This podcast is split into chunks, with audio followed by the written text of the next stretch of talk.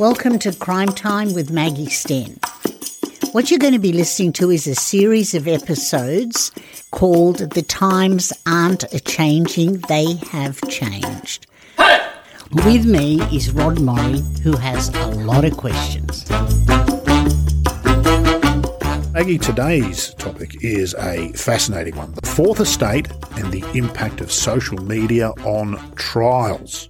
This could go for days, could No, it won't, but it, you're right, it is fascinating.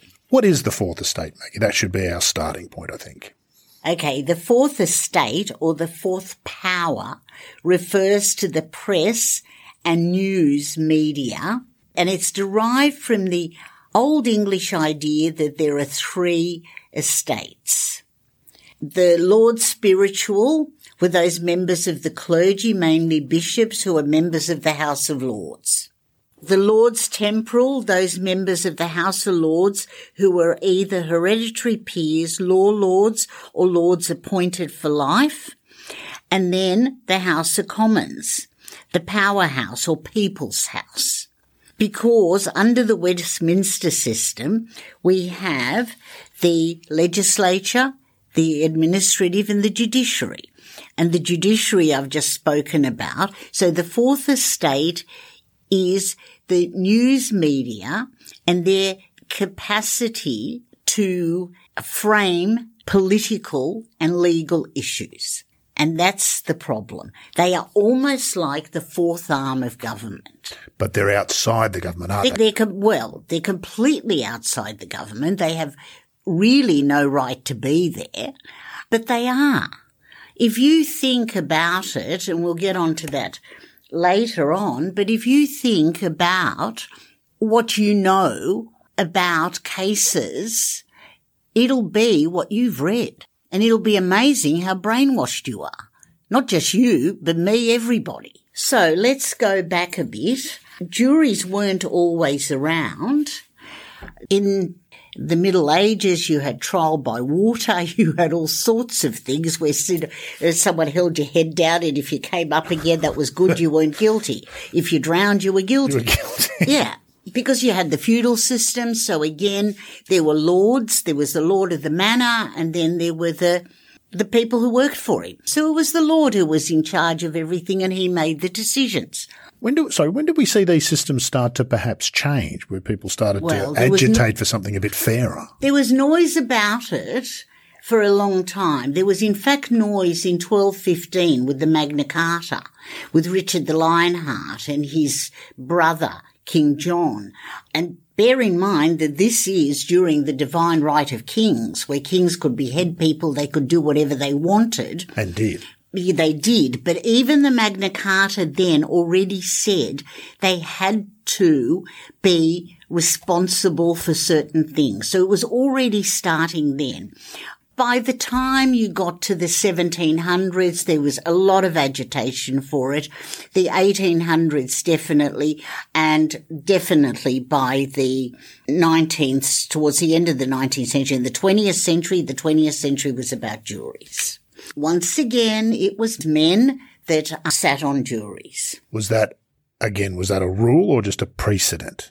Well, there was no rule and there was no compulsory jury duty, Right. right? That didn't come in till much, much later. So where would a jury be drawn from?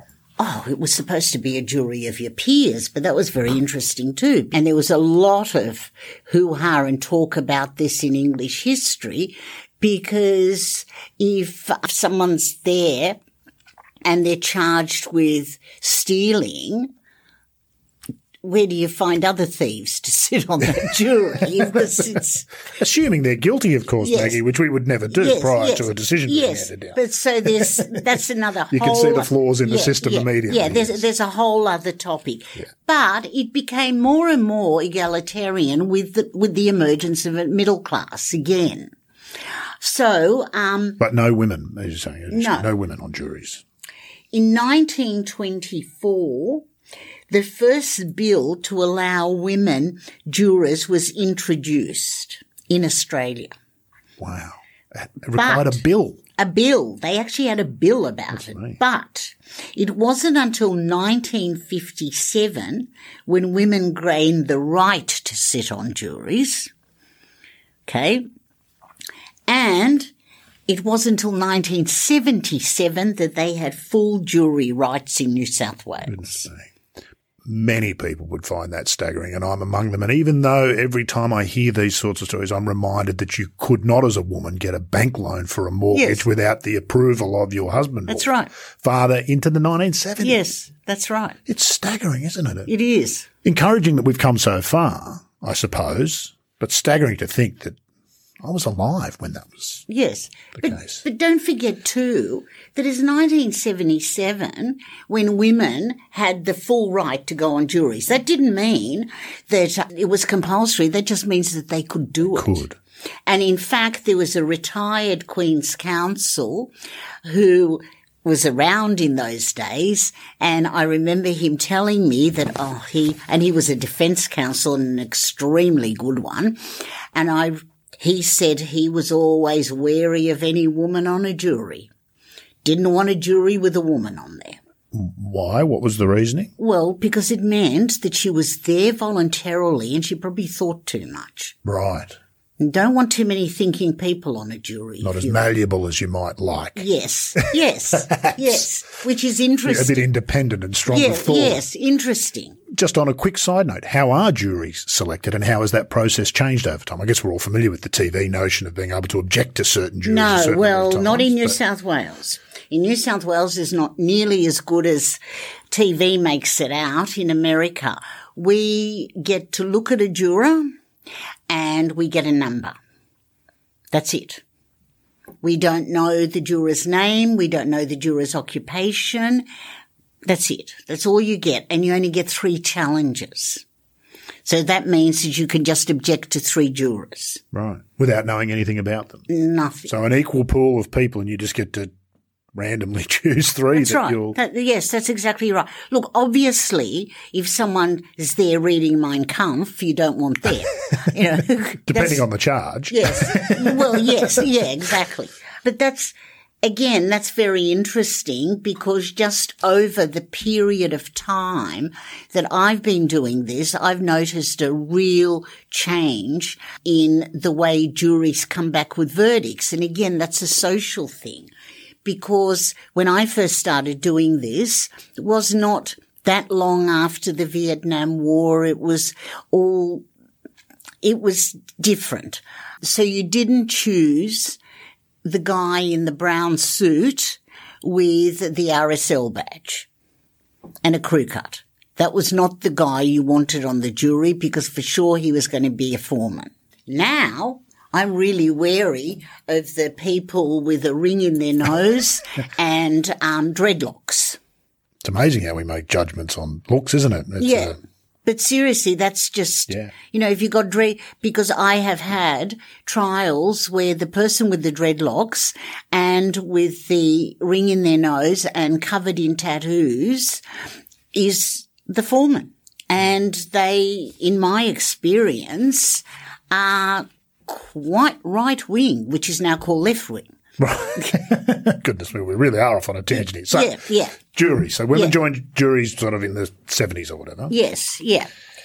And how does this all tie into? Juries are obviously crucial in a criminal trial. Yes. Maggie, they're the ones who are making the decision about guilt or innocence, which is the and then the judge obviously passes sentence. Yes. Uh, how does that interact with social media? We've talked about changing times, and my goodness, no industry has changed as much as the media in the last 15 or 20 years. Where do these things bump up against each other? Well, what used to happen was the ju- the jurors got to be seen to be independent. So prior to the emergence of social media, you really only had the newspapers and then you had television. Well, juries used to be locked up. They'd go to court and then on weekends they'd be locked up in a motel. Sometimes for months and months on end Yes. for some trials, yes, wasn't it? It was yes, amazing. Yes, and there weren't any mobile phones, so they didn't have those. They didn't have social media. So that was one thing that prevented it. Once the internet came out, judges tell them not to read the newspaper, not to discuss anything with people at home. Well, How much jurors pay attention to this? Who knows? Some would be vigilant and others would be exactly. not at all. Human nature. Yeah. And social media, I don't think anyone's got any control over. That's actually incredible with social media and the figures. How many Australians do we know are now on social media or use social media? 80%. 80%. 80%, which is just incredible. I wonder whether we ever had 80% of people who read the newspaper or watched television. Sorry, 82.7%. 21.45 million Australians. Are engaged in some way. Yeah, by social, we media. that's, Facebook, Twitter, and that's an Instagram. increase of 4.6% on the 12 months before. The common scenarios are that they want to research the trial details on social media. They comment about the trial on social media. Jurors commenting on trials? But that they're told not in? to. Yeah, sure. But that's what they do. Mm-hmm. In 2014, a Queensland murder trial was aborted on its 10th day due to a juror conducting research on Facebook to learn more about the accused and his alleged victim. The judge had to refer the case to the Attorney General to consider prosecution. They loathe to do that because it's so hard to get people on juries As anyway. It is, that's exactly yeah. right. Yeah. So they're loath to do that. Particularly for the sorts of trials we're talking about, which may go for a long period That's right. That's exactly right. In 2016, a jury for a criminal trial was discharged after two jurors Googled the names and background of the accused. The jurors in question were prosecuted for contempt of court and were each fined $3,000. Wow. But the trial was aborted and had to start again. In 2022, this year, the High Court of Australia unanimously quashed the convictions of a tutor accused of sexual offences against children and ordered a new trial because one of the jurors had done online research relating to the case before the final verdicts were handed down. This is staggering. Oh, well, Yeah. the cost in time, The cost is incredible. Yeah. Jurors must be seen as independent and unbiased. Otherwise, the accused's right to a fair trial can be undermined. And it's particularly problematic when post or tweet about a trial, particularly if they express an opinion about the case, which they do. Jurors still regularly get caught sharing their views on social media. A female juror sitting in a murder trial in Western Australia was dismissed after she posted on Facebook right before the trial was scheduled to start at Perth District Court, guilty. Right. The trial hadn't started. Goodness me. I, I- I'm, I'm stunned on a couple of fronts, Maggie. One Yeah. being that there are that many people that could be that uneducated or even that irresponsible about what is an extraordinary civic responsibility to sit on a jury. Yeah, well, they are. It's remarkable, isn't They it? They are. They are. And these are the ones we know That about. you know about, yes. Yeah. What what troubles me more is the ones that we don't know about. Because I think that everything you know about cases, me included, is what you've read and what you've seen. Comes from somewhere, doesn't it? Yeah, let's go back to the Johnny Depp and Amber Heard. That trial was on TikTok. You could follow it. All the kids were watching it. Everybody had an opinion before that trial started. I guarantee you, if I ask you questions, you will have an opinion. I'll at least know something. Yeah, You, you can't, Dawson- have, you can't okay. have avoided it. Yeah, the if you wanted Dawson trial. The teacher's pet? Yes. Yeah. Yeah. I, well, yes. Fair Yeah. enough.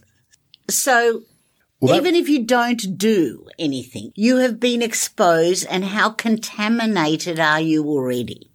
It's unregulated social media, though, isn't it, Maggie? The, Yes. the press historically has been somewhat regulated. There Yes. are laws around what you can say and write about a trial during a trial as the press. That's not the case with social media. They're starting to regulate it, but it's got a long way to go. There can, in fact, be malicious actors in social media deliberately planting information to try Yeah. and achieve an outcome. Absolutely. So what do we Mm-hmm. do? What can we, what can you do? What can you do about clearly what is, whether you like it or not, influencing criminal cases? Well, that's a very good question because I really don't know. Do you stop any reporting of a criminal case? I don't know if that would be the answer. I don't know if that could be done. Um, Smacks of something unpalatable, doesn't That's it? right. A that's state right, because- operating without That's right, because yes, scrutiny. because a courtroom has got to be a place that anybody can walk into. Justice must be seen to be done as well as be done. Look, recently, the Director of Public Prosecutions in the ACT had to issue a statement urging an end to all public commentary, including by officers of the court and public figures. I mean, we've got to the stage now where politicians feel they can talk mm. about criminal trials. Your question earlier was what's wrong with these people? Well, the people who are putting things on social media are presumably housewives or, you know, people who haven't done this sort of thing before. But if you've got politicians actually talking about it, Indeed. Indeed. Has the, has the jury's time come, perhaps, Maggie? Is this an insolvable problem? And is the answer, in fact, to remove the jury from the equation and everything that comes with it and hand over the judicial decisions to, be it a single or a panel of legal experts? I certainly hope not. Because as it is, our Westminster system is watered down daily. That would be a complete um, Capitulation. Yeah, yeah. And, and in a utopian world, that would be just lovely, but where you can elect to have judge alone trials. Mm-hmm. Judges are people. They read the same newspapers. They're brainwashed too. We all like to think we're not, No. But I'm sure we are. And we all think we're the only ones who are not. That's right. That's, that's ex- that is- is exactly right. drunk- So that's not the answer. What are the strengths of the jury system? This is clearly not a weakness would be the one, but this is obviously an issue for the jury. Yeah. What are the strengths of the jury system? You said it would be an awful situation with juries to be lost from the system. Well, I think it would because, look, if you have a judge alone trial, that's just great. If the judge is a really, really fair judge and comes to the right decision, but that's an awful lot to put on the shoulders of one person. And that's presuming that it's a good judge, a fair judge, a judge who's interested in justice. a lot of moving targets, isn't it? Yeah, as I said before, there's good judges, bad judges, terrible judges, wonderful judges. They're just people. Whereas at least with 12 jurors, you have the hope that some will do the right thing and some won't. I mean, that old Henry Fonda movie of 12 Angry Men. It's the best movie. And I encourage everyone to get it out and see how one person can change everybody's views on that jury. Is the reality that the system has to be constantly evaluated and decisions made on the move, particularly in a world where technology is moving so much faster than the law or medicine or any of us can Yes. keep up with? Yes, yes. And I often wonder, you know, how many of these decisions came about because the jurors actually sat there and listened to the evidence, or did they come about because of the media? You know, particularly those footballer cases. Mm-hmm. High profile cases Yeah, are always, you always have to wonder, don't you, how much? Yeah, particularly, you know, that demographic of 20 to 30 year olds, you know, that whole footballer thing. It's, I think, I think it's a serious worry, but I think it's the best system we've got. Is social media the problem or has it merely exposed the problem that's always existed but wasn't out in the light previously? It's exposed the problem that always existed, but made it worse because it's more prolific. Reaches more people. Yes. 82% you said of Australians Yes. on social media? Yeah. I know that if I'm reading about a case in the newspaper, I form a view. Yeah. I form a view of whether that person is guilty or not.